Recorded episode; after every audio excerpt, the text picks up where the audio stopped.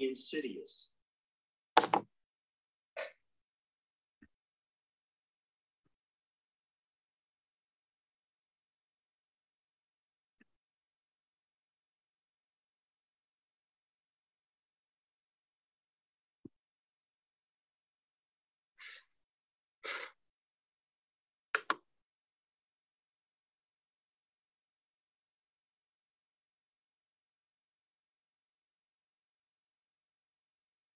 All right, folks, welcome to the Kashmir Palestine Conversation Series, uh, the latest episode of which will be addressing the question of or the issue of poetry and literature, Palestinian and Kashmiri. Very much looking forward to today's event. We have a great lineup of speakers.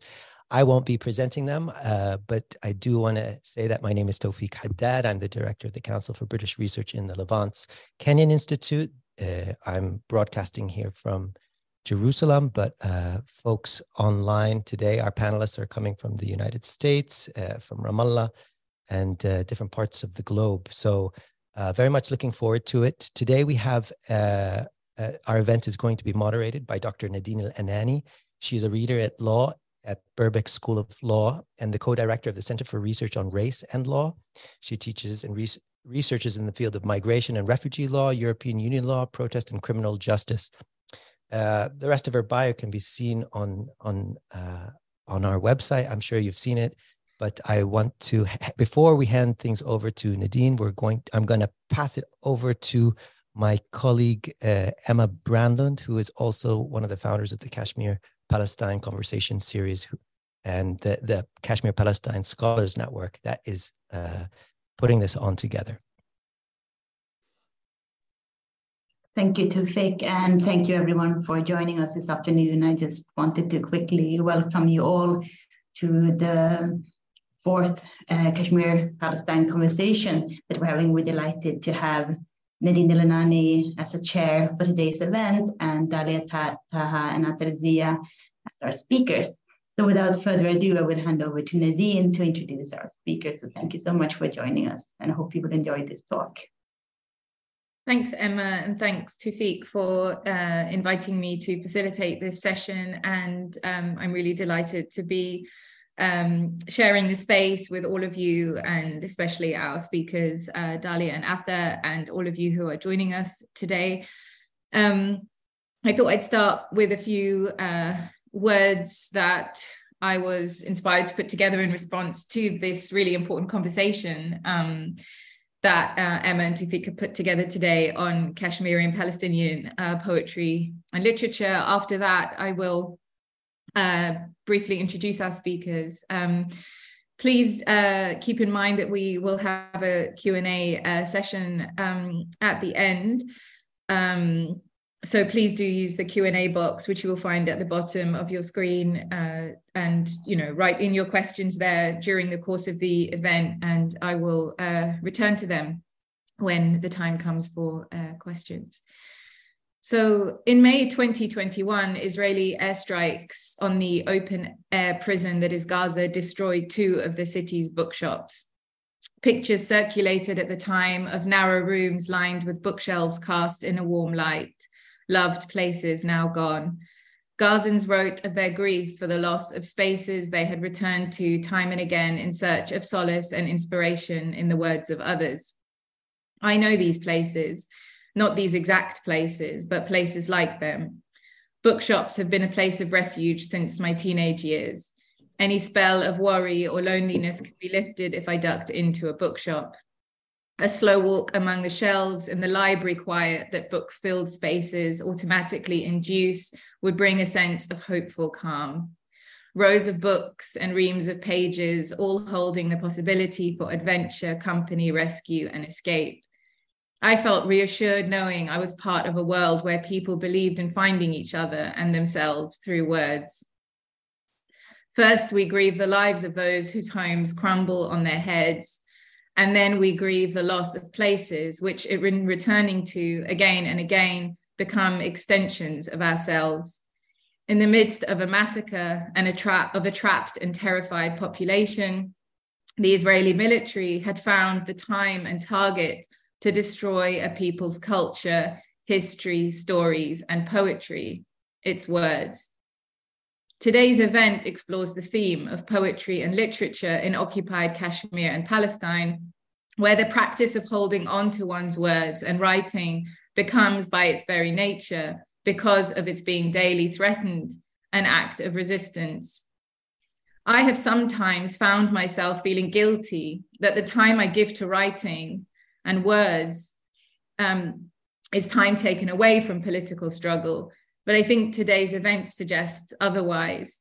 The radical status of poetry under conditions of occupation in places like Palestine and Kashmir reminds us that it is radical to love and make poetry in a capitalist world, to give time and energy to words in a system that values profit, often generated by war, above all else.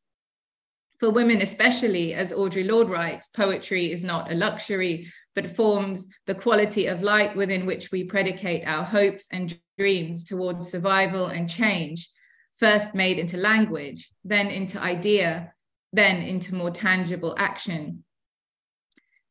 I often think of the American poet Anne Sexton, who struggled with the societal expectation that she be a homemaker at the expense of her true self. She once spoke of how, on first reading W.D. Snodgrass's poem Heart's Needle, that she was moved to action, suddenly clear sighted.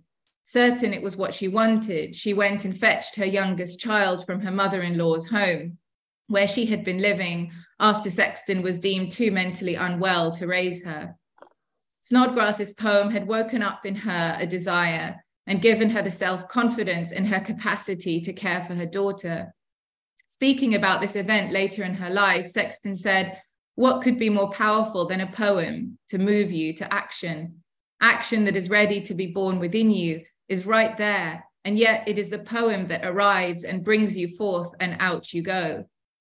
So it has always felt right and beautiful to me that the poem Sexton chose to read at the protest rallies against the Vietnam War was a love poem addressed to her eldest daughter. While other poets read works that evoked images of the horrors of war, Sexton read an ode to her daughter, both invoking love as a form of resistance and reminding us of the joy that lies at the heart of the reason for our struggle for peace.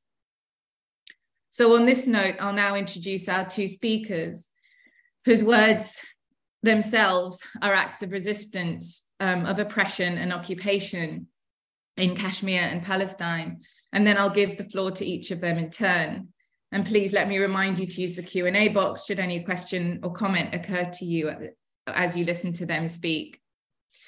So first we will hear from Ather Zia, who is a political anthropologist, poet, and short fiction writer. She's an assistant professor of anthropology and gender studies at the University of Northern Colorado. Ather is the author of Resisting Disappearances, Military Occupation and Women's Activism in Kashmir, and co editor of Resisting Occupation in Kashmir, and A Desolation Called Peace. She has published a poetry collection titled The Frame. Ather's ethnographic poetry on Kashmir has won an award from the Society for Humanistic Anthropology she is the co-founder, she is the founder and editor of Kashmir Lit and is the co-founder of Critical Kashmir Studies Collective, an interdisciplinary network of scholars working on the Kashmir region. Ather is also the founder editor of, e- of, the, of the e-zine based on Kashmir titled Kashmir Lit. After Ather speaks, we'll hear from Dalia Taha, who is a Palestinian poet and playwright living in Ramallah. Her first play, Kifaya, made in China, was produced by the Flemish Royal Theatre and A.M. Qattan Foundation and premiered in Brussels. Her play Alab Nareya Fireworks was developed under the Royal Court's International Playwriting Residency and was produced there in 2015. Dalia graduated from Brown University with an MFA in playwriting and has published two collections of poetry and a novel. She recently completed her third play, There Is No One Between You and me. Thank you. I will now hand over to Ather to kick us off.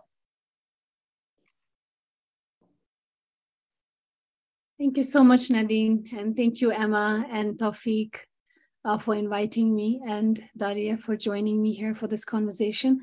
I'm really happy to be in this conversation and the thing we've talked before So, um, you know, it's a very difficult moment to be talking about poetry uh, in, when thinking about Kashmir in this present situation, because of all the times, it's very in, unprecedented the level of attack that writing is under uh, in Kashmir in 2023, so to speak.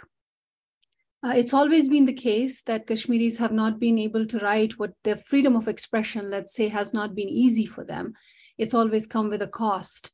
Uh, censorship has been part and parcel of their life. But now uh, there are several laws that are ensuring that no one can write. It's not as if it wasn't present before, but it's been institutionalized to such an extent that not even media can report. Reporters are easily tagged as terrorists and thrown into jail, even for a small time observation of a military ambush or something that they honestly want to report about, and that uh, the Indian government is not shown in the positive light that they want to be seen. So as of now, um, you know, Nadine spoke about the uh, web zine Kashmir Lit. Uh, I do want to start by saying that if you were to go to the Kashmir Lit website, you'd see that there is a page that is dedicated to all the disappearing writing.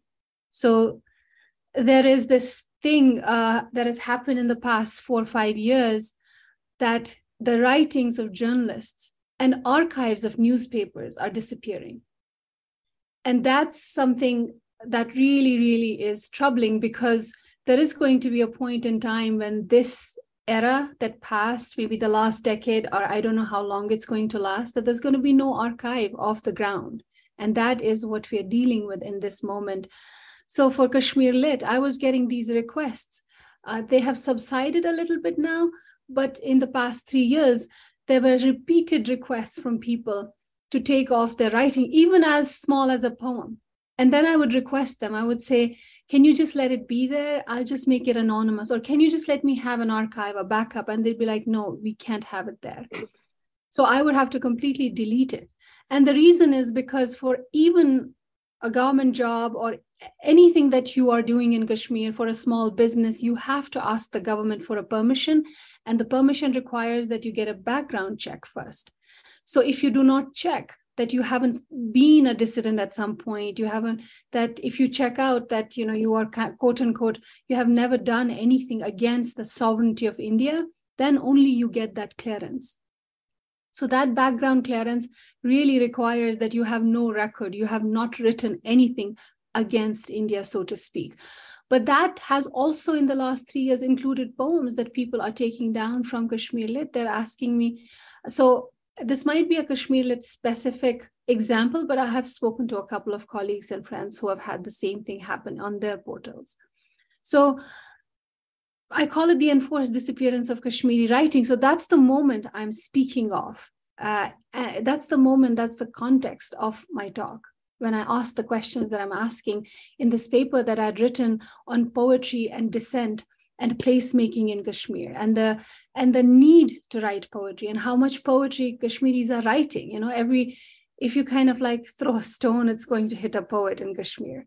But it's also a very, very risky business at this moment because poetry for us, as you said, that um, Nadine, you talked about Audre Lorde saying it's not a luxury. Uh, it is some sort of a business that doesn't give us any monetary benefit, but it does uh, give a lot of emotional and a cathartic benefit for the society. So I do want to formally read some things, but then I'm going to kind of also open up into talking a little bit about uh, if we have time. And maybe if we don't, then we move on to the conversation that Dalia and I and Nadine will have.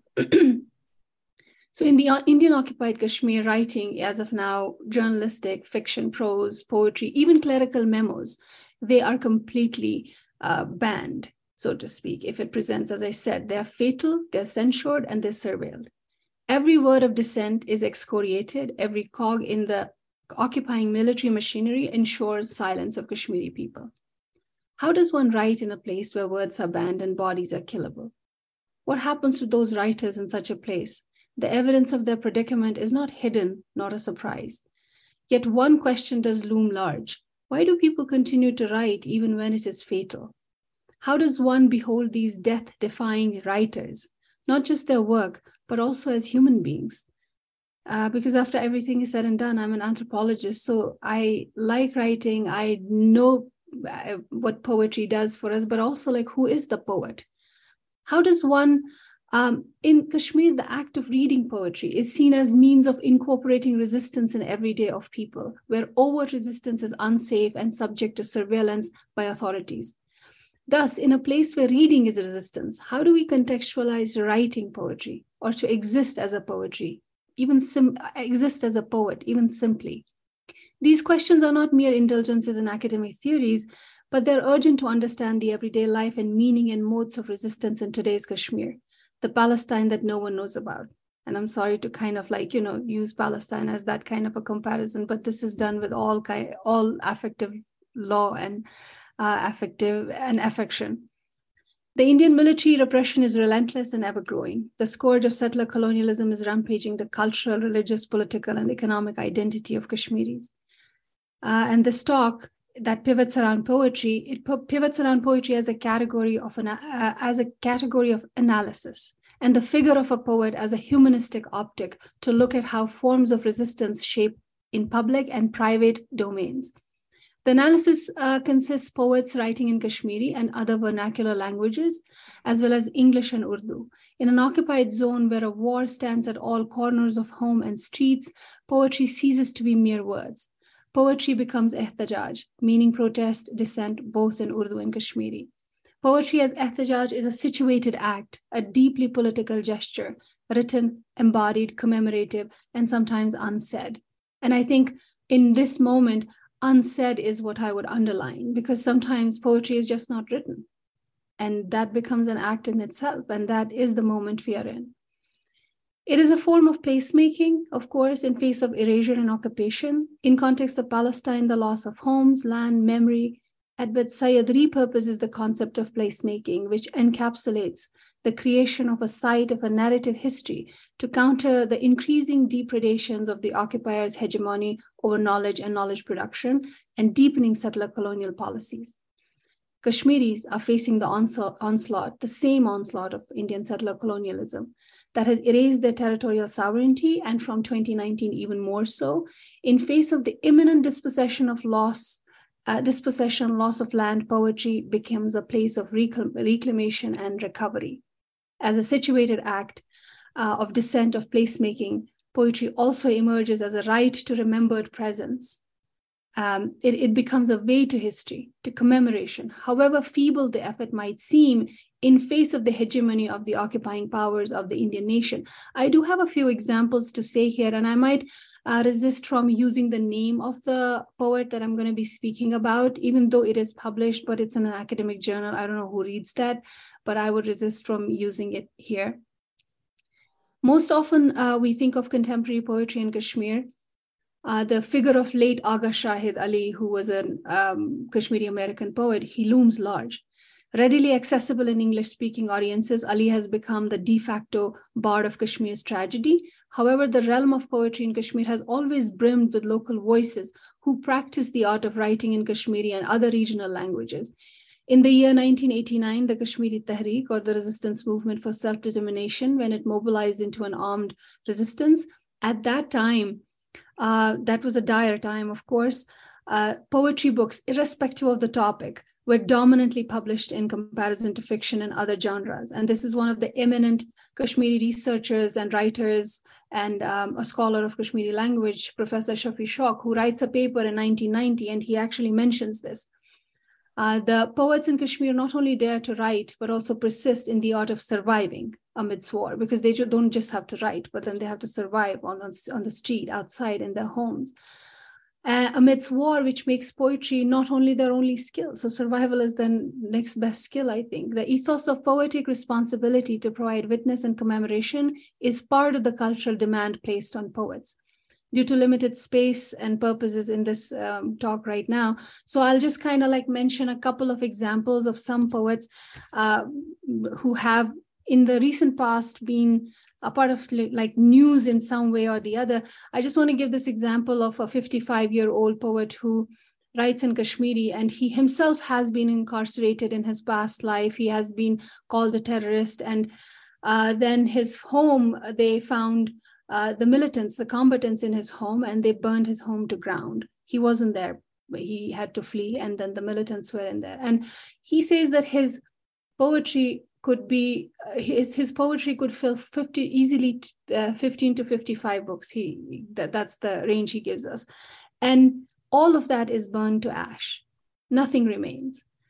And uh, then some of the newspapers that covered his story they they showed him writing with a piece of charcoal like he's writing poetry on his burnt house and the pillars. And that to me was so symbolic of the act that he was kind of like trying to do over and over, even in this burnt house, talking about these young boys who had been killed, and then talking about his uh, entire repertoire, 30 years of his life's work that has gone to cinders. So that's the loss of his poetic archive is a deep wound.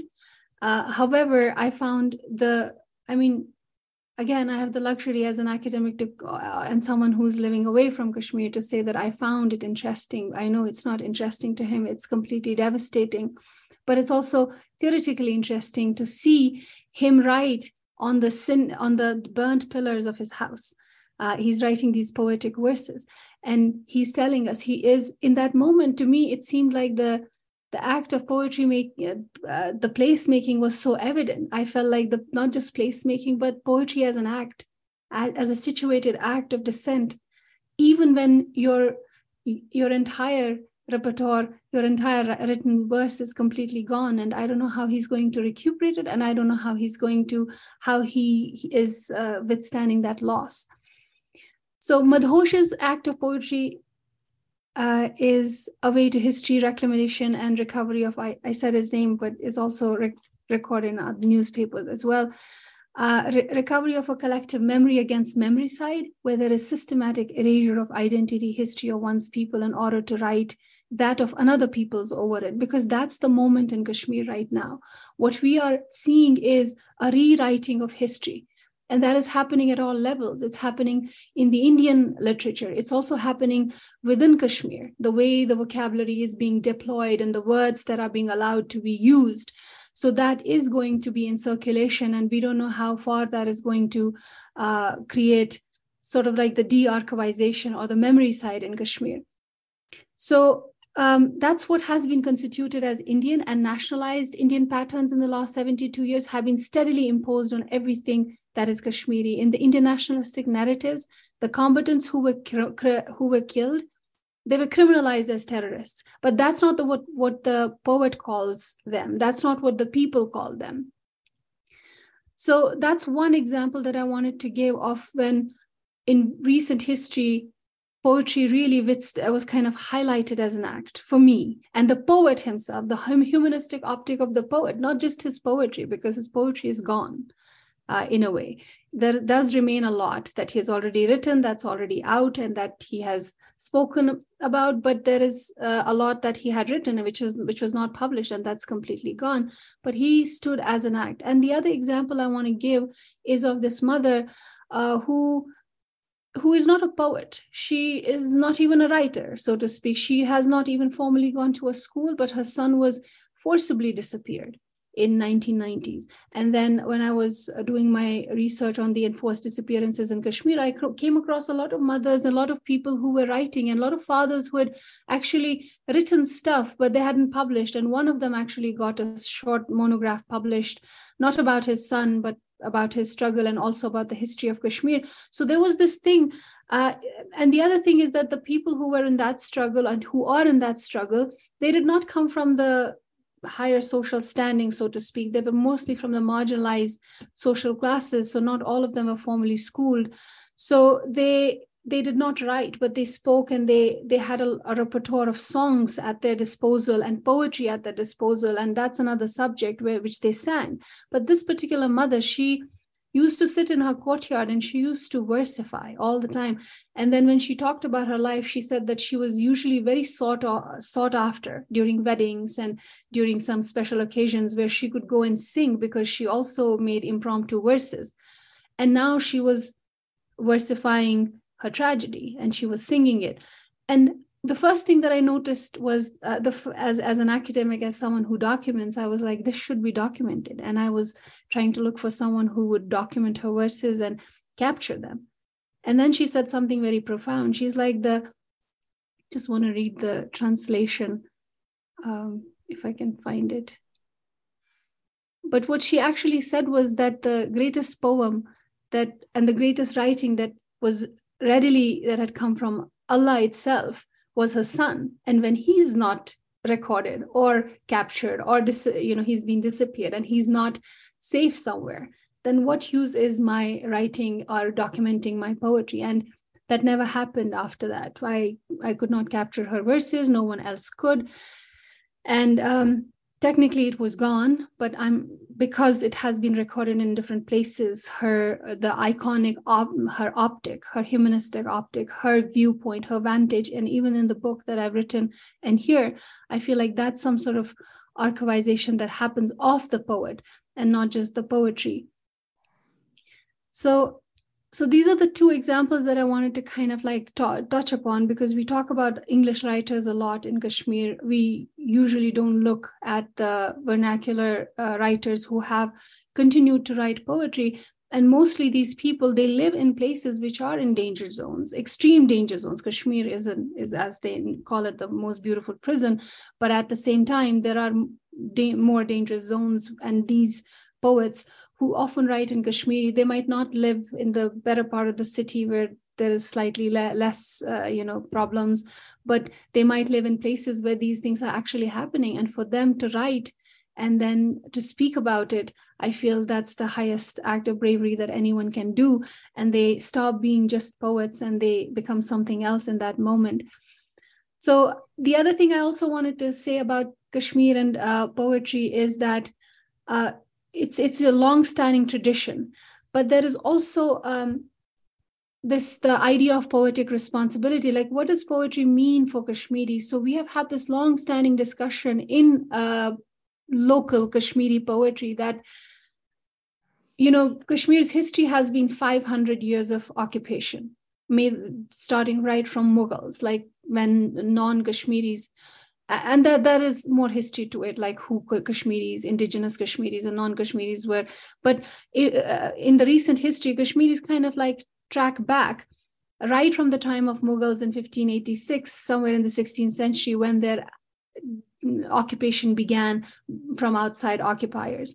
And then there is this this uh, conversation like what kind of poetry has been produced during that uh, time in this in these uh, 500 years. And many people kind of point to the lacunae that we don't have poetry that that kind of pushes against these occupiers. There's no overt poetry.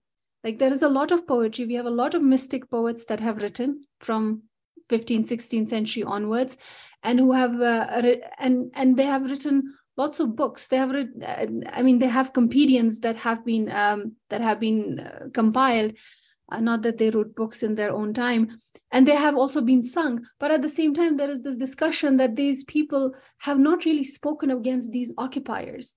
And why didn't they speak about against these people in those times when these occupiers were coming in there were the afghans there were the mughals there were the sikhs there were the dogras there were the english. Why haven't people actively written against if the poets we had so many poets and it's a lit, rich literary heritage? So what happens in those times? And there are scholars like the um, professor i earlier mentioned shafi shauq he argues that that what used to happen was that kashmiris would kind of take a back seat in a way and they would descend into these mystic moorings rather than going to the political underpinnings of their time they would descend into their mystic life. They would descend into islam and quran and talk through all of those idioms rather than speaking to the occupier directly. And then suddenly you also see the preeminence of hereafter rather than the here in all of that poetry. And so that's so that's something that i kind of wanted to bring into play because i feel like this current moment is also somewhat of that moment because now you can't really directly speak against the occupier. Even if you're writing there was an article written by an uh, a graduate student someone who was getting his phd uh, he he had written an article 10 years back and he's incarcerated right now because of that article and i'm sure like there are other things that they are uh, alleging on him but at the same time this article was used as a ruse. And it, they said that this is against the sovereignty of india. So that is the moment that we're speaking in. That's the moment that we're talking about. And in this moment how are poets writing? And the other thing that i want to talk about is not just poet poets writing but also writers who are fiction writers or who are columnists and essayists one of the biggest problems in this moment and i this is an academic community and i do want to talk about this is that as we are trying to gather together edited volumes of special issues even on creative writing people are dropping out. They're not and there's so much repression that people are like we want to contribute but we cannot because this is this is uh, going to be penalized after everything is said and done. Uh, we don't know how it's going to be taken. So people are staying silent. So how, how do we how do we see poetry in that moment and and not just poetry but other forms of writing? And how do we comprehend this particular moment which i i really see as the enforced disappearance of kashmiri writing? And that's how i have kind of memorialized this on kashmir lit website. And uh, i have used some empty pages to represent the deleted uh, pieces. And the pieces that i'm continuously on on on on almost like now monthly basis trying to take off from the site because people don't want them there. So in that moment i i feel like there is a distinct uh, process that we is happening and that needs to be captured as such. And I, I know that poetry is important and i write poetry myself and that's my positionality as well in this uh, huge uh, so, sort of fight that Kashmiris are fighting, one that is very overt and one that, that that's very covert. And how do we capture both of them? And how does a poetry as a play, as placemaking, as a place of dissent, as a situated act, how does that come across in this moment? And my biggest worry is that people outside Kashmir might be able to write, people who have already put themselves out there they might be able to write but what happens to the unsaid word that is not able to come out? And that's where i'll stop. Thank you so much. Thank you so much Ather. that was fascinating. And i, I certainly have um, a lot of thoughts and and um, points for discussion for you but i will hand over first to dalia um, to speak now. Thank you. Um, yeah, thank you, uh, Anthony, for this uh, insightful uh, presentation. Um, uh, I will. Uh, I'll be reading something that I wrote uh, about writing in uh, in a place like Palestine. Okay. Every time I read a letter written by a Palestinian political prisoner, I am filled with this strange sense that it is part of an infinite conversation. A, con- a conversation that was launched way before the letter was written. A conversation that started from the first human inscriptions on stones, their paintings on walls, and carried on in their philosophical debates, their wandering poems, their place seeking to understand the human in a world governed by larger forces a conversation that commenced with the desire of humans to understand the world, their place in it, and their fluttering yet also beautiful attempts to make something of their bewilderment and pain, turning these feelings into larger utterances about life. A conversation that was carried on by those who insisted on telling the truth, correct our illusions, and reveal the unseen forces working underneath our reality. Perhaps what I recognize in their letters is that which distinguishes great work in the humanities the search for what deserves to be investigated, the desire to make the world a more humane place to live in.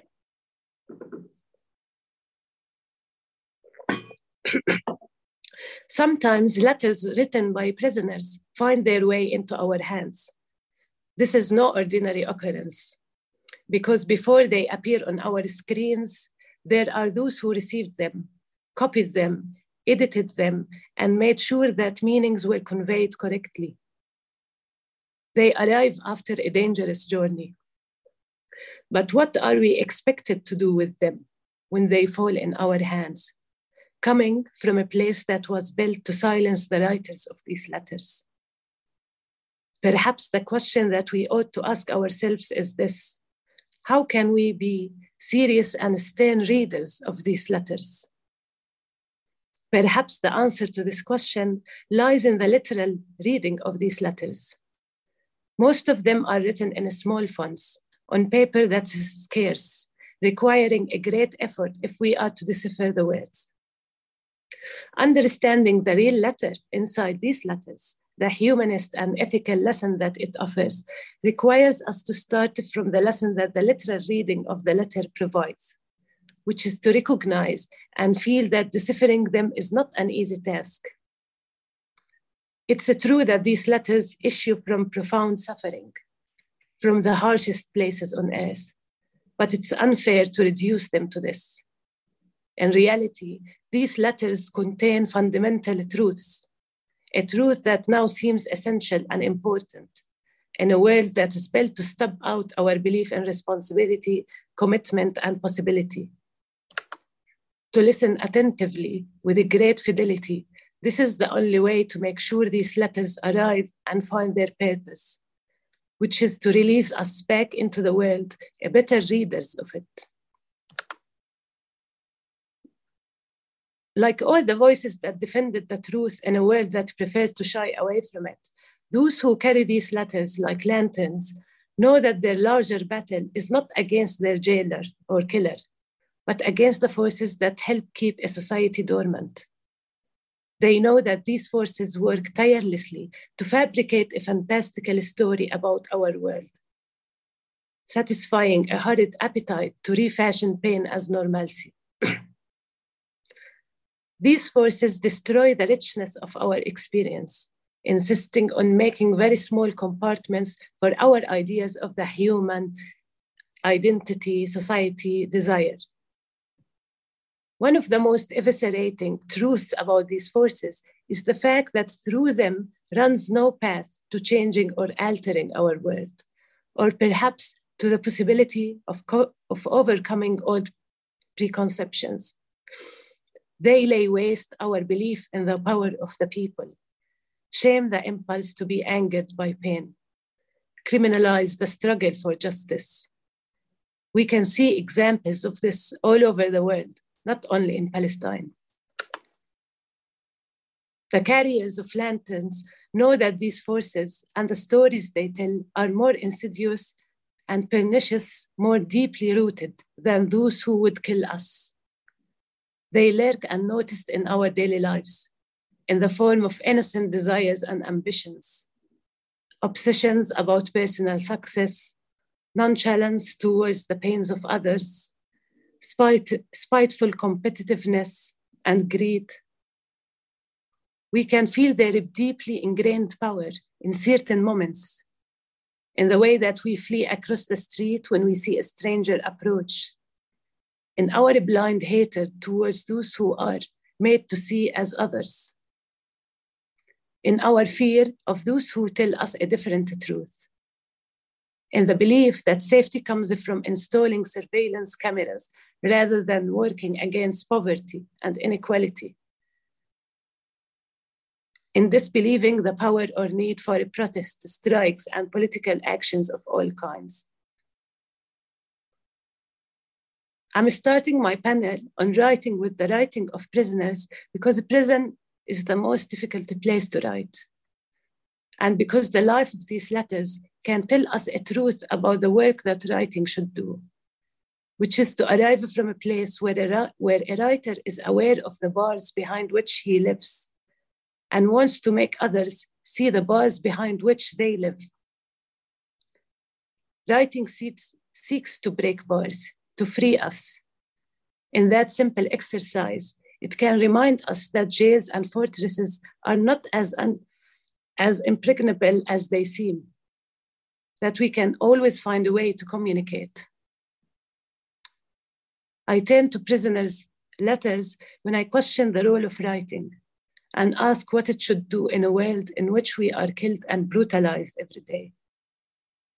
How to continue writing and speaking when you are being silenced, how to insist on telling the truth in a world where the powerful have the capacity to silence you, how to feel what truths are necessary. I'm talking about prisoners because in Palestine, imprisonment is one of the many of the main ways by which Israel silences and brutalizes us, especially the practice of administrative detention. Administrative detention is a procedure that allows the Israeli military to hold the prisoners indefinitely on the basis of secret information without charging them or allowing them to stand trial. About 40% of Palestinian men in the occupied territories have been arrested since 1967. Women are also incarcerated, as are children and teen- teenagers. Many of my friends and colleagues, relatives, students, teachers have once been prisoners a tool of, of, of subordination and humiliation. The prison is at the center of our lives. The violence of administrative detention transforms the life of the prisoner into an unbearable experience.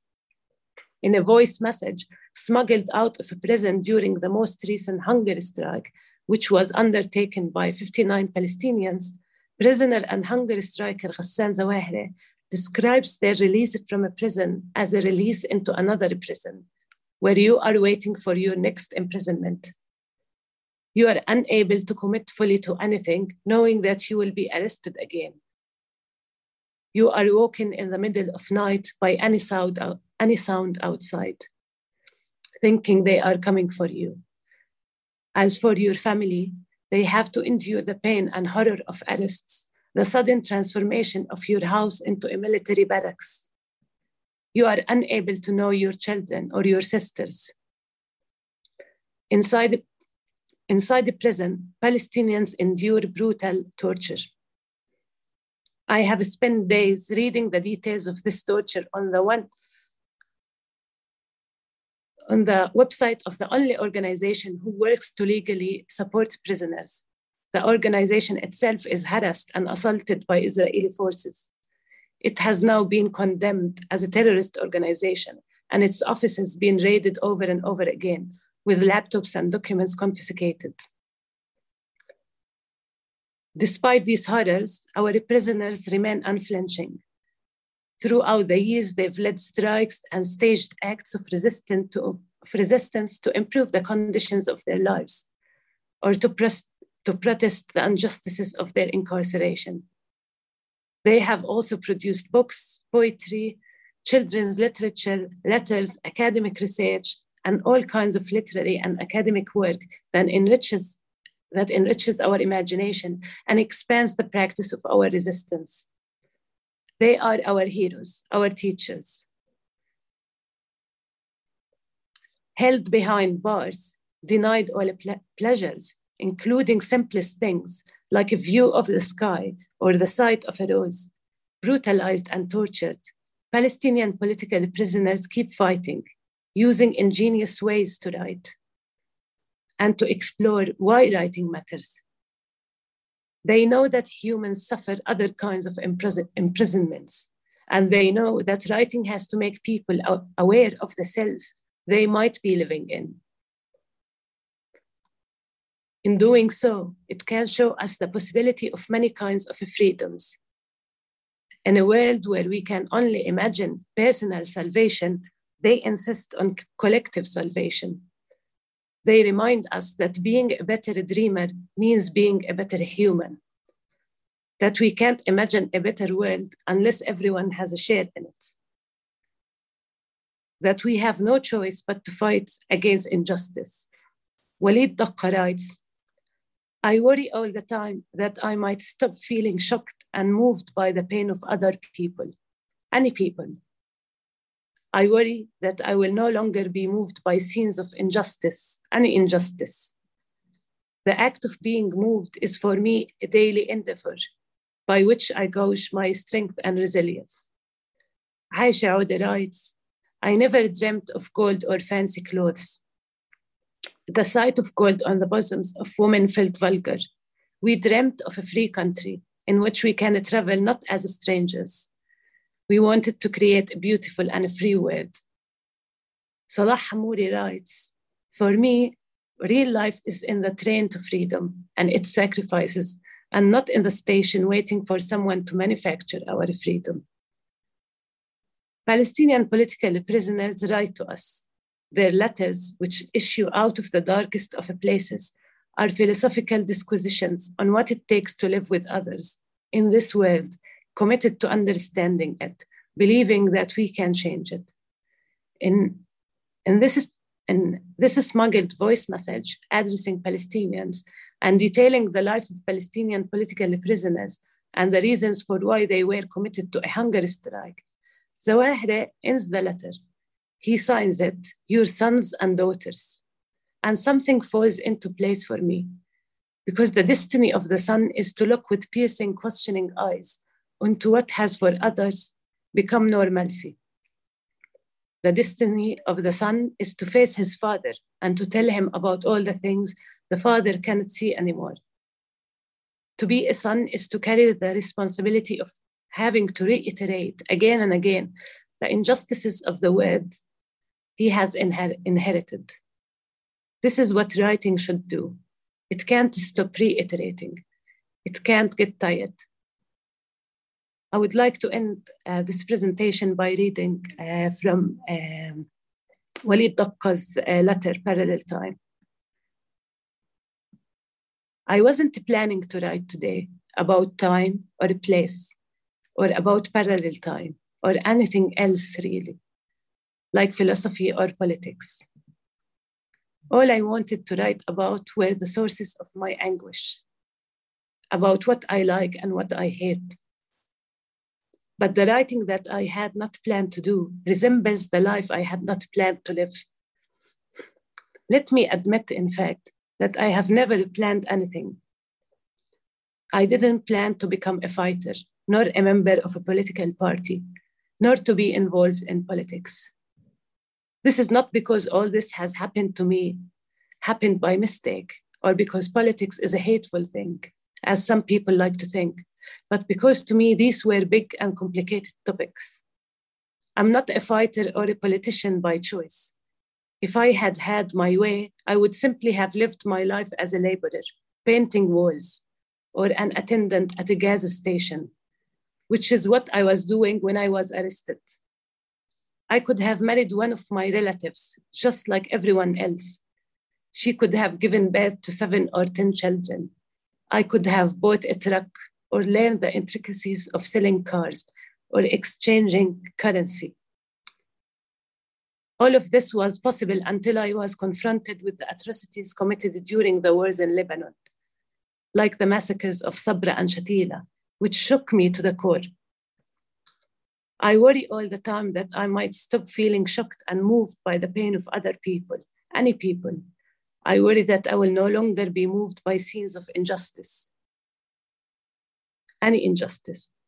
The act of being moved is for me a daily endeavor by which I gauge my strength and resilience. The capacity to feel the pain of other people, the pain of other humanities, is at the heart of civilization the expression of the mental aspect of a man is his will. The essence of his physicality is work. And the essence of his spirituality is feeling. And to feel the pain of fellow human beings, the pain of other humanities, is the essence of a human civilization. This essence is what is targeted during every day and hour and year of a prisoner's life. You are not targeted as a political being, nor as a religious being, and the consuming being who is being target being denied the pleasures of a material life what is targeted inside you is your social side the human inside you they do everything to make us hate them what is targeted is your love and your humanity i will admit now in my 20th year in a prison that i don't feel hated nor do I feel beset by the indifference of prison life. I will admit that I become childishly happy for the simplest things. A word of praise or encouragement overjoys me. I will admit that my heart quickens at the sight of a rose on TV or a natural vista like the sea. The sea. I will admit that despite everything, I am happy. There are no joys of life that I miss, except for two scenes of children and laborers. The sight of children drifting in from all parts of the village in the morning heading to school, and the sight of laborers in the early hours of morning trickling in from all streets and corners during a cold, foggy winter morning, trotting towards the town center, all set to make the trip to work. I will admit now that it would not have been possible for me to feel these feelings, that it would not have been possible for all this love to remain with me if I had not had the love of my mother Farida and of my wife Sana and of my brother Husni, if I had not had the support of my parents and felt encircled by loved ones and friends. I will admit now that I'm still a human, clutching my love as if it were an ember that with this love in hand, I will remain resilient, and that I will love you, for love is my humble victory over my jailer. Thank you. Thank you so much, Dalia, um, for that really um, moving uh, uh, piece that you've written, but also um, reading us uh, those words um, just now, um, which I, I know uh, was was difficult for you um, to read, but I think speak so powerfully. I think to the themes of of today's event. I think that what really that what I found really touching was this um, idea that what keeps the prisoner uh, alive, what keeps the prisoner going is is is an already known feeling of love. So a familiar um, feeling of having been loved um, and from having known joy and having known beauty, and then the kind of holding of that inside oneself to both keep oneself going as a human under such um, torturous circumstances but also to keep a person writing, to keep a person producing and communicating um, and trying to reach the hearts, the minds, the the, the selves um, of other people. Because I think it was a really powerful point that you made earlier on as you were speaking about how prisoners' letters are written not to reach the oppressor, but actually to reach the society, to reach the people, um, to make them, to kind of shake them alive, to resist. Because while they are in prison, pe- the people outside are, are, are free are still free and yet living under the normalization of oppression and violence um, which can keep them prisoners inside themselves and, and can keep them from resisting and can keep them from living and can keep them from being brave. And I thought, for, for example, of um, the uh, uh of an Egyptian political prisoner at the moment, Ala Abdel Fattah, and how his book or his his collection of writings its title and its address, uh, just as you were saying, um, Dalia, is you have not yet been defeated. And it is not addressed to the oppressor, it is not addressed to the Egyptian state. It is addressed to the Egyptian people, telling them that you are still free, you still have the time, um, and and you can still resist. Um, and and I think again by seeking to reach the humanity um, of people and demonstrating one's own, um, the prisoner keeps himself or herself alive. Um, and I, I, I, yeah, I was I was really moved by that. So thank you so much. Um, I, I, want to ask um, you both a, um, a, couple of questions, which I think, or a question which I think moves moves off nicely from where you've finished Dalia and, and from something you were saying earlier Ather but before I do I was going to say I think at the moment we don't have questions in the Q&A box which is fine if, people are happy to just sit and listen I'm sure that Ather and Dalia and I will, will have a um, a, a, a, very uh, rich discussion ourselves. But if you do have questions or even just thoughts or comments um, for our speakers, please do uh, put them put them in the Q and A, and I'll come back to them. Ather, when you were speaking, um, I was um, interested in the point you were making about how uh, the, the, question that scholars uh, um, and and and others ask of poets um, of why at certain points, um, poets haven't or don't or aren't presently um, writing against um, the conquerors or writing against the oppressors through the ages. Um, and I suppose in that there is this question of, well, we might.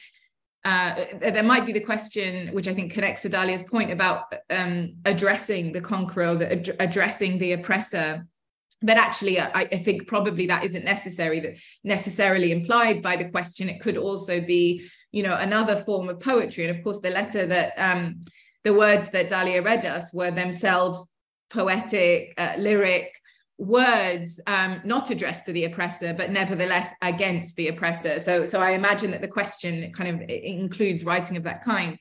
But i guess the two questions i i have to ask you both is can one choose to uh, write politically through one's art? Is that a choice that can be can be made? Um, if we think, for instance, about poetry or um, art or exp- artistic expressions as um, having uh, or as being expressions of the unconscious, and I think so much of what Dalia was saying um, relates to to the freedom of the self being necessary in order to then work towards the freedom of others and one's own and i think that is really um, clear in the words that you ended on dalia where you talked about where um, uh, uh, walid uh, Daqqa talked about the um, uh, the love um, that he knew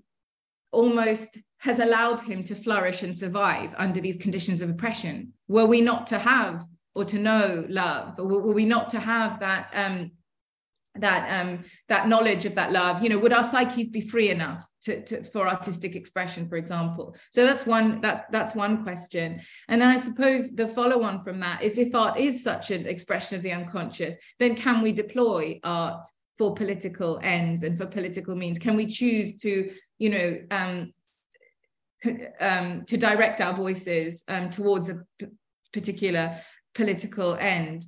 Um, and so I was going to ask you both, and I'm sure our audience will be curious about your own creative practices in this regard, because you both write so beautifully um, and lyrically, poetically in, in your work, which certainly has this political content and this political intention and this political end. So um, you know is is that a question that occurs to you or is it just a voice that comes or is it a voice that you then direct um, against the oppressor your artistic voices and i think that connects also to to to what you were saying dalia so if you wouldn't both mind you know addressing that question and also if you have questions for each other which i'm sure you do please please do do ask them of each other in your in your contributions now um Ather shall we come to you and then and then i'll come to you dalia is that okay great thanks Thank you so much. Thank you, Nadine. Thank you, Dalia. That was really moving. Um, so Nadine, the questions you ask, like like so much in there. I don't know which which particular thread to connect to.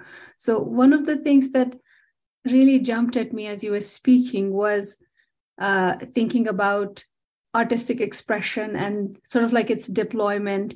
I also began thinking about how much demands we make of artistic voices, especially in a moment of repression, uh, in a moment when people are not able to express what they need to get expressed.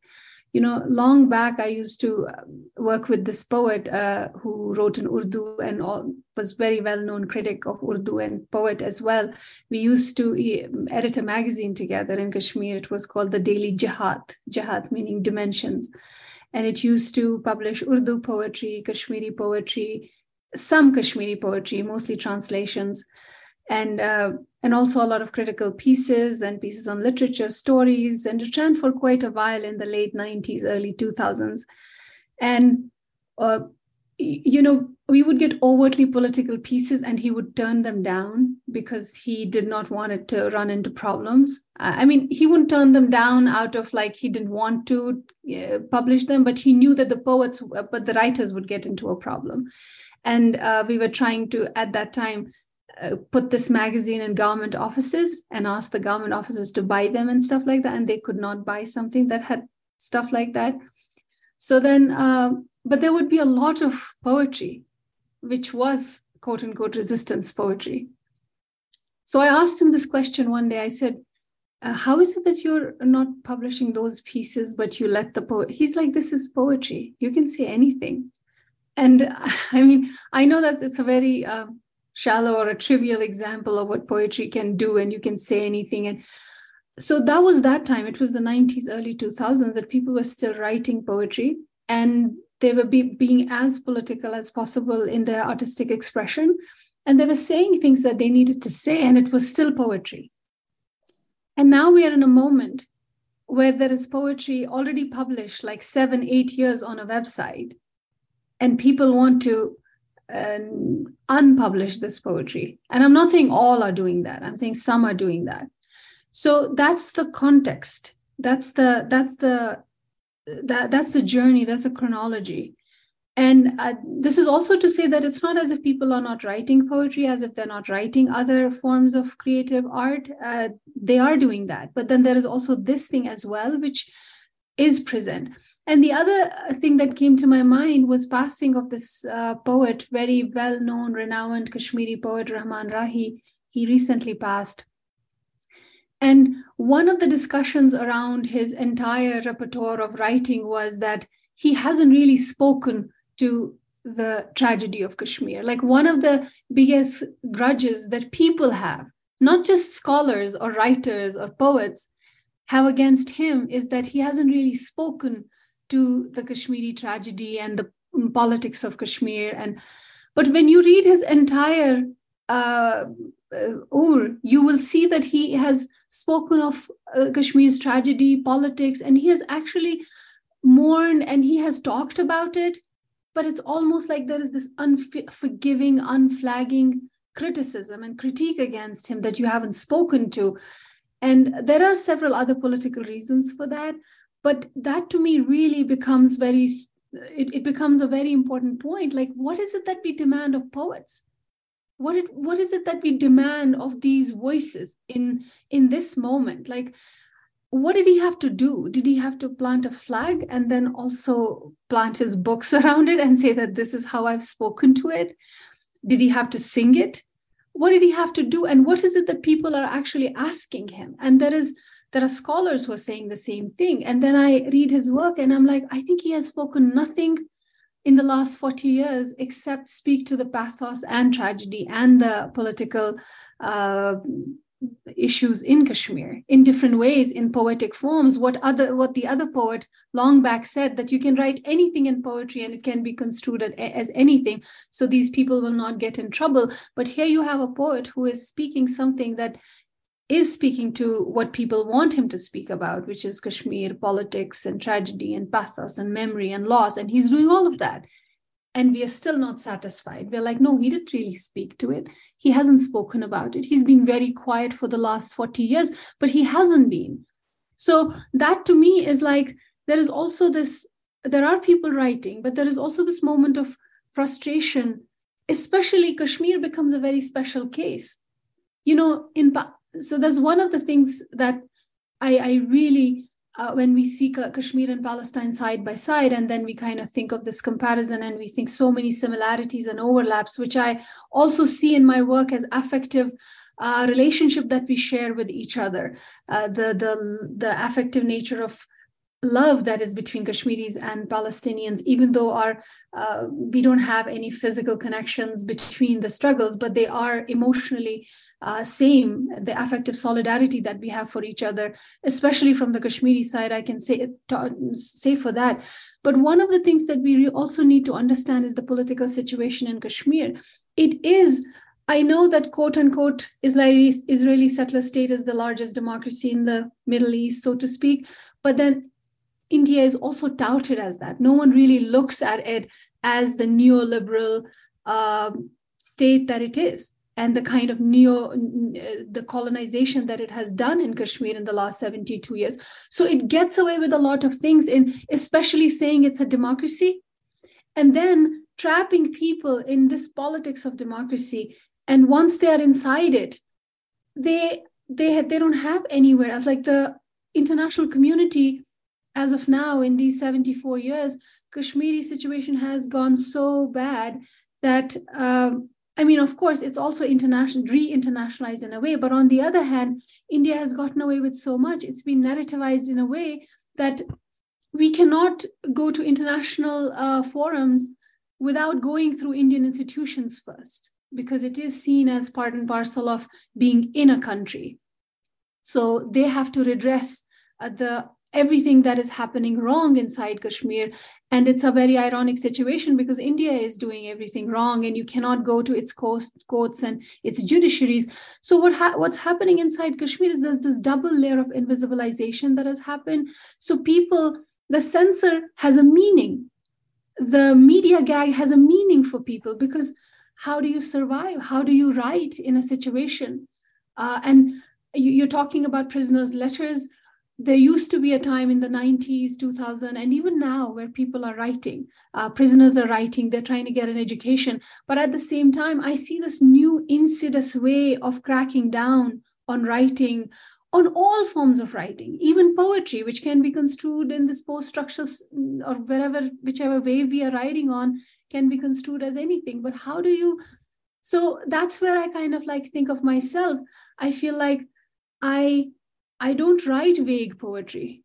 Like, you know, I mean, vague poetry, uh, to use the word, you know, where you can kind of construe anything. I, if something seems vague, I bring the word Kashmir back in because I want it to be read as Kashmir. Sometimes I feel like, okay, I have the luxury uh, because I am uh, situated in Western academia, I can write it the way I want it. And whatever repercussions it will have, it, ha- it, it has to have those. I mean, we choose those positionalities, we choose those locations, and it's very sad in some ways.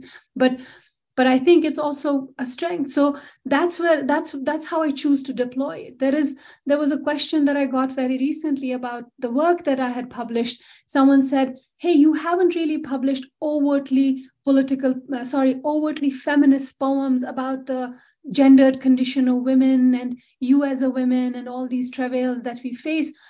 And i and i that's a conscious choice. I have that kind of poetry but the poetry that i choose to put out and that i choose to publish is based uh, around kashmir and it kind of like takes the issue head on.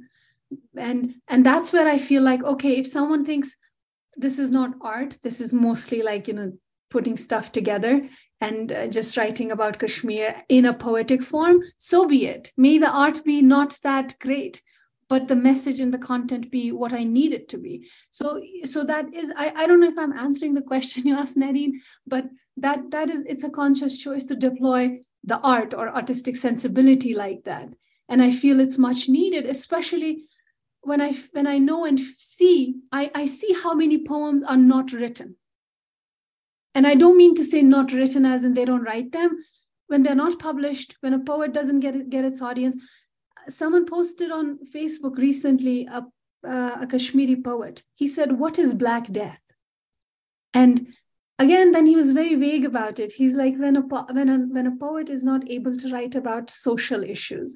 And I know what he meant. He meant what he's seeing, he's not able to write about. So that's Black Death for him. And uh, we, we do these. Um, poetic uh, events on Kashmir Lit where we bring Kashmiri poets and they they talk about their poetry. And mo- mostly, what people are able to talk about is not the poetry they probably want to reach the audience. It's it's something else, and that that is the moment we are living in Kashmir right now.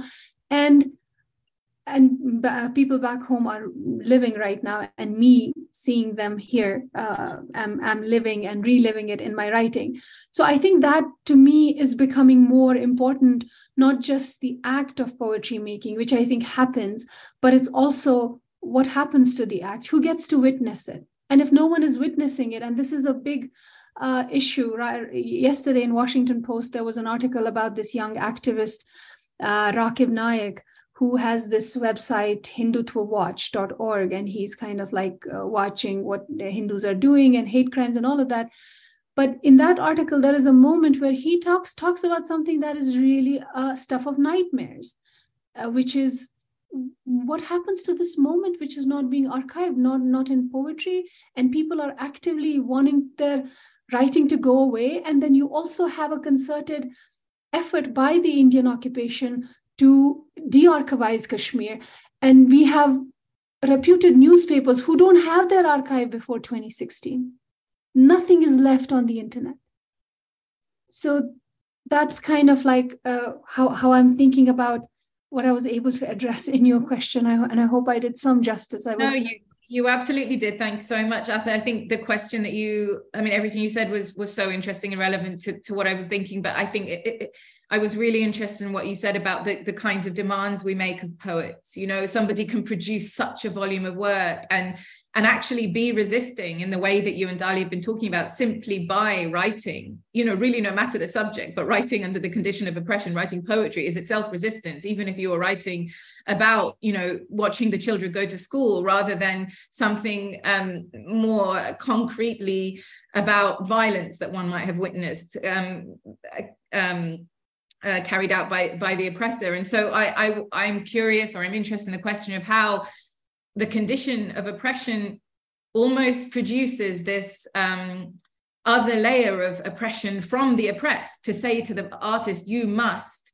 perform in this particular way or your artistic voice your artistic expression. And and i think that um, even in in the west i think the expectation again is that we will somehow and i think you were speaking to this a bit of use our identities um, right from our identities or how we are perceived or from our minority or marginalized positions rather than whatever else artistic expression might come from us that we should somehow address our condition of oppression or our condition of minor, minoritization or marginalization which i experience as a form of oppression. You know the demand for example you were saying is someone saying to you why are you not writing um, from the perspective of, uh of um, you know a, a, woman and a woman living under um, gender oppression etc so i think that demand you know that is made of artists and writers both in the minoritized position um, like in a in a white hegemonic space but also in, in in in a condition of oppression the artist must write about you know the most pressing most tragic um, rather than simply express oneself which itself is as you were saying you know is itself a, a radical um, a radical move is i think a really interesting question those kinds of layers of oppression. Dali, I wanted to come to you to if you see if you had any thoughts about what Ather was saying or the question that I asked at the start. Um, yeah, whether you want to come back on anything. Um, uh, yeah, I can um, maybe also talk a little bit about how we live in a world where we also tend to think of poetry and politics as, you know, uh, uh, at opposite ends of each other and like if a, a, poet is politicized, then there is something wrong with his poetry. And uh, I've been really thinking uh, about this um, for a long time because I'm also interested in like what does poetry do in this in this world, how it can also be political, but not in our narrow definitions of political يعني I think there is a difference between being political and ideological in the sense that you can actually being political is about actually um, uh, pushing against certain um, boundaries or like uh, um, ideas but um, but I think يعني right now I believe actually that poetic political is the same thing in the end.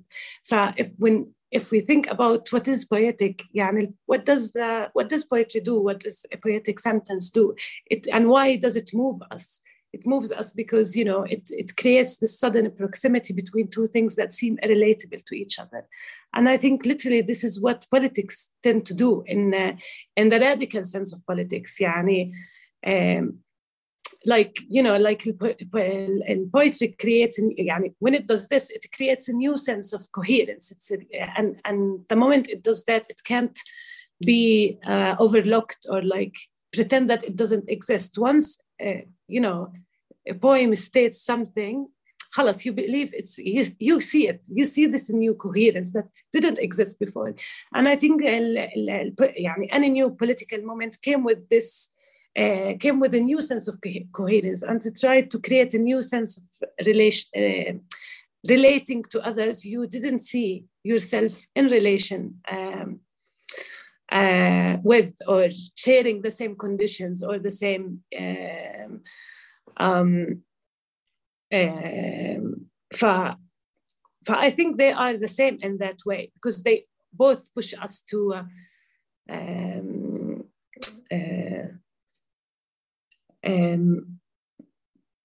يعني anyway but uh, in addition to that I think يعني for me any poetry can be about anything but it, it is political uh, because it's um, trying to um, um, uh, and uh, the other thing I wanted to say about the relationship between the political and the poetic is also we tend to think of like uh, uh, يعني politics as something that exists in a separate world as governments but also like literally يعني any political uh, regime or يعني it also it doesn't only exist outside us it like governs the way we think we imagine we sympathize we feel uh, who we hate who we don't for like poetry uh, suggests a new way of feeling um, uh, in that sense, it is uh, political or uh, um, opens up new horizons or ways of thinking. Absolutely. I love that idea. And I think exactly that sense that you capture that you know what is it to be moved it, it's it's it's both emotionally or psychically but it's also moved physically into action. And i think that's something i was trying to capture at the beginning that actually poetry can move us to action. And i think that you're right that that they're closer that the politics and poetry are closer than we think that this divide that you know if something is a political poem it's not really poetry. It's masquerading as as a poem but it's not really it's doing something else. It's actually if you think of the the physiological um, and psychic response you know in our bodies and our minds that is produced by poetry i think actually you know you speak about that beautifully i think that's right it captures really well how you know the political and the poetic are much closer um, than we would tend to think and just commenting on that when we read يعني when you read a beautiful poem your instinctive reaction is to put uh, the book and move literally mm-hmm. Absolutely. And when I think about it, it's mm-hmm. literally what poetry does to us. And that's why it's political. It changes us to change uh, our position, like to move away from where we've been, uh, we've been standing or looking at things. It changes our language, our awareness. And in that, it is, yani, uh, it's political uh, in a radical sense. Absolutely. Um, so just to just to add to uh, what you both are saying, so I have something that I've been thinking for a long time. like, how good a poet am I? Am I a poet at all? Should I claim the title? Should I, I mean, title as in call myself one? and then it's also like in, in the recent years, I've been thinking a lot about like de- decolonial element of our work, like how we're decolonizing our work in some ways, even though we're still writing in English and we're still speaking in English, we're doing so there's so much Eurocentric perspective that is still imposing on us and we live in uh, the western hemisphere. So so given given all that and also the decolonizing move i feel like one of the things that we can do and we need to do is to like who is who who says who puts all these standards on us that if this is a poem that is overtly political that takes things away? And that happens in academia a lot. The moment you begin speaking of examples and your theory goes kind of like away and it becomes grounded theory since you're less of a theorist. So i think i've personally moved beyond that and when i started in academia i was already a little bit beyond that. I was intimidated for sure but i already was beyond that because my job my work was overtly political and it always will be overtly political. It will be more political than political. And i think everything is political personal is political. And when your personal is politics itself then it's doubly political. So that's who we are. And i feel like uh, I, I, I I, I don't want to be judged on the standards of Shakespearean poetry or whoever else is there. I just want to write the way I want to write, and I don't care if it's not uh, considered to be. And I use the word. I tell my kids, don't use, don't say I don't care because they say I don't mind, but I am using the word. I don't really care who thinks of it as poetry or good poetry, bad poetry, as long as I'm writing, because I know that's a luxury uh, for us in this moment and has always been. And if you have an expression, and sometimes I also think about like, why did I have to travel to West to write? And now i probably have an answer like why do you have to travel so far to write about your homeland? Uh, and also like when you're in someone else's genocidal nightmare. Uh, and but but in this moment i think all of these questions they're kind of like them sort of like swirling in my brain and i'm thinking constantly about them. But i do know that we are doubly if not trebly political.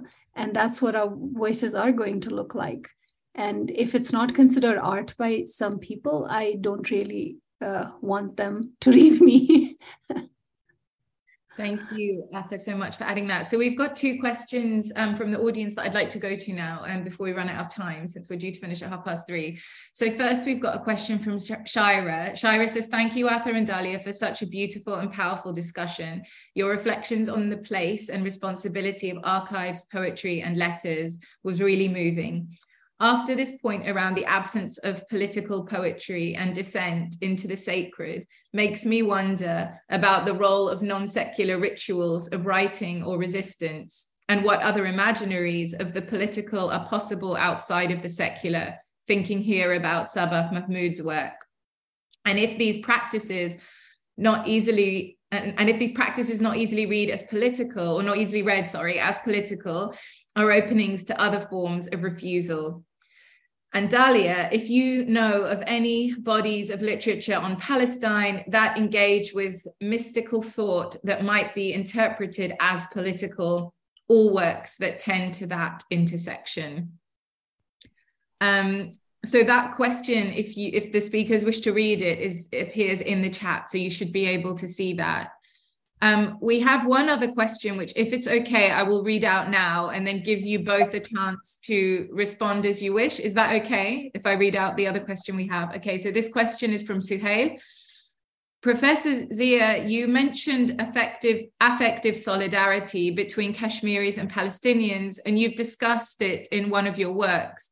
As you also pointed out, that this solidarity is manifested more by Kashmiris how do we ensure that this solidarity is expressed equally on both sides given a there is a lack of awareness about the kashmir conflict among the larger international community and b there is challenge of there is the challenge of highlighting the kashmir issue in the arab world a space already dotted with several conflicts. So dalia if um, i could go to you first um, if that's okay uh, if you want to answer you can obviously come back to both questions because I think actually it'd be nice to hear both your thoughts, both of you on both questions, and we'll probably wrap up after that, I imagine, because you'll if you each speak for a, a few minutes on those. And obviously, if people have more questions, do ask them. But I'll, I'll hand over to, to you, Dalia, and, and then Ather. Um, I, I'm still thinking. Uh, um, regarding um, يعني I don't have a definite answer for how to uh, uh, work or uh, improve solidarity between Kashmir and Palestine, but something like this يعني, is a good example of um, I think يعني when I read about the Kashmir, uh, the situation in Kashmir, I was so moved, and I went like, I was like, wow, this is literally our life, but in a different يعني, place, uh, different language, different uh, occupying power. But yeah, I was telling my friends, it's literally you can write the same story, but you can change the names. يعني use Palestinian names or uh, Kashmiri names, and it's exactly the same story and I've been thinking about this. What, how, what to do, what, to, what um, to do with uh, um, um, um uh, what can one do about this? I, to be honest, I still don't know a definite answer, but uh, I think in the beginning, uh, uh يعني a good starting point for me always is that when I learned about the situation in Kashmir, it wasn't يعني what I learned, what I was taught wasn't only what was happening there, the kind of uh, conditions they live under, the um, the atrocities they've experienced, but I also learned something else. يعني uh, uh, uh, from reading uh, يعني I learned uh, um, and I remember once I read uh, an essay written by a journalist who was uh, during the lockdown in uh, Kashmir. He went to the streets and he interviewed people, asking them what do they think about, yeah, just uh, gathering, collecting their statements. And uh, one of uh, one of the yeah, someone said uh, something uh, like this and uh, everyone says that we are going to bring industrialization to kashmir we are going to open up uh, we are going to uh, build factories we are going to bring uh, economic development. But who told you that any kashmiri this is what we fight for? Have you ever heard the kashmiri يعني standing, protesting and uh, shouting, we want factories, we want uh, economic growth. What we want is a freedom. And then he goes on saying, in, uh, we know what Indian uh, cities, يعني, what the, uh, economic development and factories uh, and industry brought to Indian cities. يعني, they brought pollution, they brought um, poverty, all these things. So we prefer to actually live in small homes. Uh, uh, with uh, we we just need our basic needs to be fulfilled. And for me, this is يعني, this is not this is the kind of language and imagination that is not here in this world where we are encouraged to dream in certain ways or improve our lives in certain ways or expect or have certain uh, understanding of what improvement of life is and and what I learn when يعني when I read about uh, what happens in Kashmir I also learn uh, other ways of beings that could be more enriching to us as humans يعني uh, ف uh, ف uh, for any kind of solidarity mean, means to me also what can uh, people learn from each other mm-hmm. uh, about what it takes to be uh, alive, what it takes to live with others, what how do we dream, how do we imagine. Um, just to add, Dalia, that's wonderful. Ather, yeah, I was literally just going to hand to you to come back on that. And Dalia, if you have a look at the question in the chat from Shira, if you have any thoughts, either type them in the chat or um, I'll come back to you in a moment. But yeah, Ather, do you want to come back on Suhail's question. And if you have any thoughts about what Dalia was saying, that would be great. So I want to start with what Dalia was saying. And then that also uh, feeds into Suhail's question. And then maybe move on to Shaira's question. So Dalia was saying, like, what, what she was talking about, like her introduction to Kashmiri situation and how there are so many resonances between the two. And then there are lots of differences between the two and what we can learn from each other. And I did try to make sense of it for myself long back. We did the special issue. Uh, it was uh, the Goldie Osuri has uh, uh, is the editor, and I'm also one of the co-editors. We edited this for identities uh, about Kashmir and Palestine, and had uh, scholars from both sides speak to each other, or sometime. And then we also realized that they can't really speak to each other in that manner, but they will speak about their own places and because this is just a beginning of conversation which is also very much reflected in the conversation we are having. Uh, so these are two palestine and kashmir are the two oldest um, issues on the agenda of united nations. And i'm again i'm bringing in united nations uh, with all the decolonial decolonization kind of and also the critique against it. But just to say just to flag that they are kind of like these sister issues that emerged in 1948 and they are they were tabled one of the first two uh, issues uh, regarding people's right to self-determination in 1948 so in that sense they're kind of like connected. And kashmiris have been following this for a long mm, time. I, I mean i know we are short of time but uh, when I started my doctorate, I we had a I had a senior cohort uh, who was a Palestinian, and when I heard that he was a Palestinian, I thought, you know, when I when I meet him uh, for this meet and greet, I was kind of like, you know, I was ready to m- meet him, and I kind of knew him because he was a Palestinian, because that's how Kashmiris think of Palestinians, their brethren. Uh, in so it's kind, kind but he didn't know much about Kashmir. I know all about I, I knew all about Palestine and I'd read some of the literature and I'd, I was already working in one of my research projects on Palestine. And that that to me was a little bit of a surprise, but things have changed a lot since. So it's not as if things are remaining the same. And I do want to say from uh, in the last 10 years, Kashmir has been re internationalized. I'm not saying internationalized in the manner because it's already an international issue, and India takes uh, that away from Kashmir, saying that it's not an international issue, it's a domestic, it's a territorial issue between the two nation states, but it's an international issue that has been there. But since last one decade, it's been re-internationalized from 2019 more so.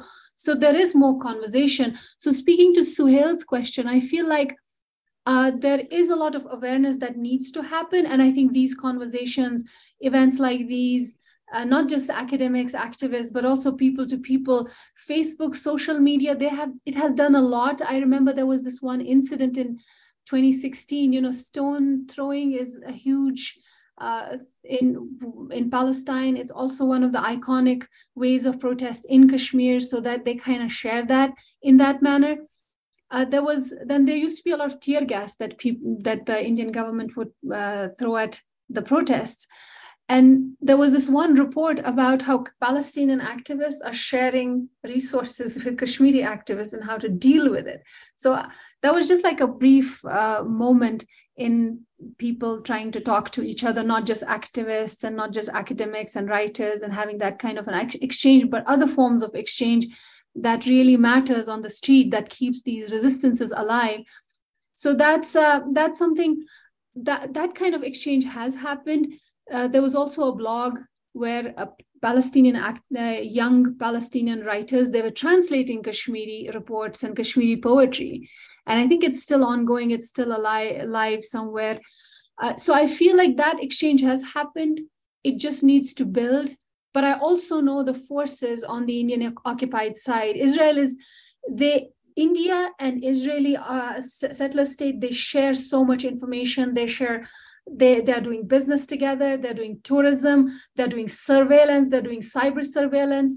In, uh, I mean, India doesn't need to learn from Israeli settler state, but it is learning some different forms and they're exchanging information about you know how to securitize their states there are also surveillance uh, methods of punishment that are happening on kashmiris and then arms and armaments that are coming from uh, that part of the world into Kashmir. So there's a lot of that kind of exchange uh, happening. And I know there is going to be more and more oppression, uh, but I also know that there is going to be more and more awareness because we do have, even if we have compromised and capitalistic tools in hand, I feel like some chink in the armor of this tyrant has happened and people are talking to each other. And that's my only hope. Um, and so, uh, Suhail, you talk about highlighting issues in the Arab world and dotted with several conflicts. I don't think we should have, we should put the trope of uh, Arab world being in conflicts. All the world is in conflicts, and these are also conflicts uh, that are not just conflicts, they're outright wars. I, I don't see them as just conflicts. Uh, it's not as if the societies are inherently conflictual in some ways. These are wars that have been imposed, and these are also a part of the colonization and neo-colonialism. So I feel like highlighting issue in Arab world, it is happening. I feel like India at this moment doesn't need help in the way it's unraveling, uh, but we have to do our part. And that part is writing and having conversations uh, in creating awareness. And I know in this moment, as Kashmiris have been silenced, they're not silent, but they have been silenced. People outside have to make sure that they are talking to the rest of the world in the best most overt political way they, they can so that's that's my only hope there and then speaking to Shaira's question, I really want to take this question and think about it more because it's such a it's uh, not that Suhail's question was Suhail's question was more direct, but this is more like it gives more fodder for thought, and uh, it's it's a lot to kind of deal with in the less time we have. But but talking about non-formal or maybe more non-secular rituals of writing and resistance, I think that is the another decol- decolonizing or decolonial move. And that's how we are looking towards a decolonial futures where we have to archive them, where we have to, like in Saba Mahmood's work, we see how she projects uh, feminism, the feminist praxis. And that's what we have to do in the kind of writing that is being produced, in the kind of expressions. And that's why I say, I think I already uh, earlier mentioned that I don't really uh, feel the need. Like I don't, I, I don't want to think of like uh, milestones that people think about, like when they produce good writing, the Western instituted awards and uh, you know accolades. I don't think that's what's happening here anymore. I think there are a lot of scholars who are really wedded to understanding their societies in a very decolonial manner and trying to capture those non uh, uh, non secular rituals and forms of uh, writing or expression that are happening and kind of like formalize them institutionalize them and show them to the rest of the world because that's what we are about. So i, I know this is like a very fast answer. I could have answered both the question questions better but we don't have time. No, they were perfect answers. I'm I'm so sorry we have reached the end of our time, but knowing Shaira, I'm sure that she will be hello Shaira, she'll be so happy to continue the discussion with Ather and with Dalia. So, you know, um, please please do make those connections. That's what is, you know, that's what these event this event um, and this series of events is about, you know, keeping the dialogue and the conversation going, not not just ending after um, this event. Um, so I yeah I will end us there and I'm I'm going to hand over or hand back to uh, Emma and to Feek um, to kind of finish uh, off. Um, but thank you both so much for your wonderful contributions and for what the wonderful discussion and also to um, those who came and asked such um, such brilliant questions um, that kept our conversation very rich and alive. Thank you. Indeed. Thank you, Nadine. And thank you to our panelists today, Ather Zia and Dalia Taha, for this incredibly moving and uh, very insightful and brilliant uh, talk. I'm, I feel very uh, proud to have been a part of organizing it. So I'd like to thank you sincerely, as well as all those who are in attendance and uh, put forward their questions. You've been listening to the Kashmir Palestine Conversation series, a series aimed to create spaces for dialogue, network, and knowledge exchange between scholars of both Kashmir and Palestine. I'll hand over now to my colleague, Dr. Emma Brandlund, one of the other founders of this uh, Kashmir Palestine Conversation series, to be able to speak about forthcoming events and then do the final sign off. So thank you. Emma? Yeah, I just want to uh, reiterate what Tufik said. Thank you so much, Nadine, Ather and. It was a really interesting, really engaging conversation. I think there's a lot of food for thought to take with us from this. Uh, I know we're over time, so uh, I just wanted to say that our next event is taking place on uh, the 14th of February.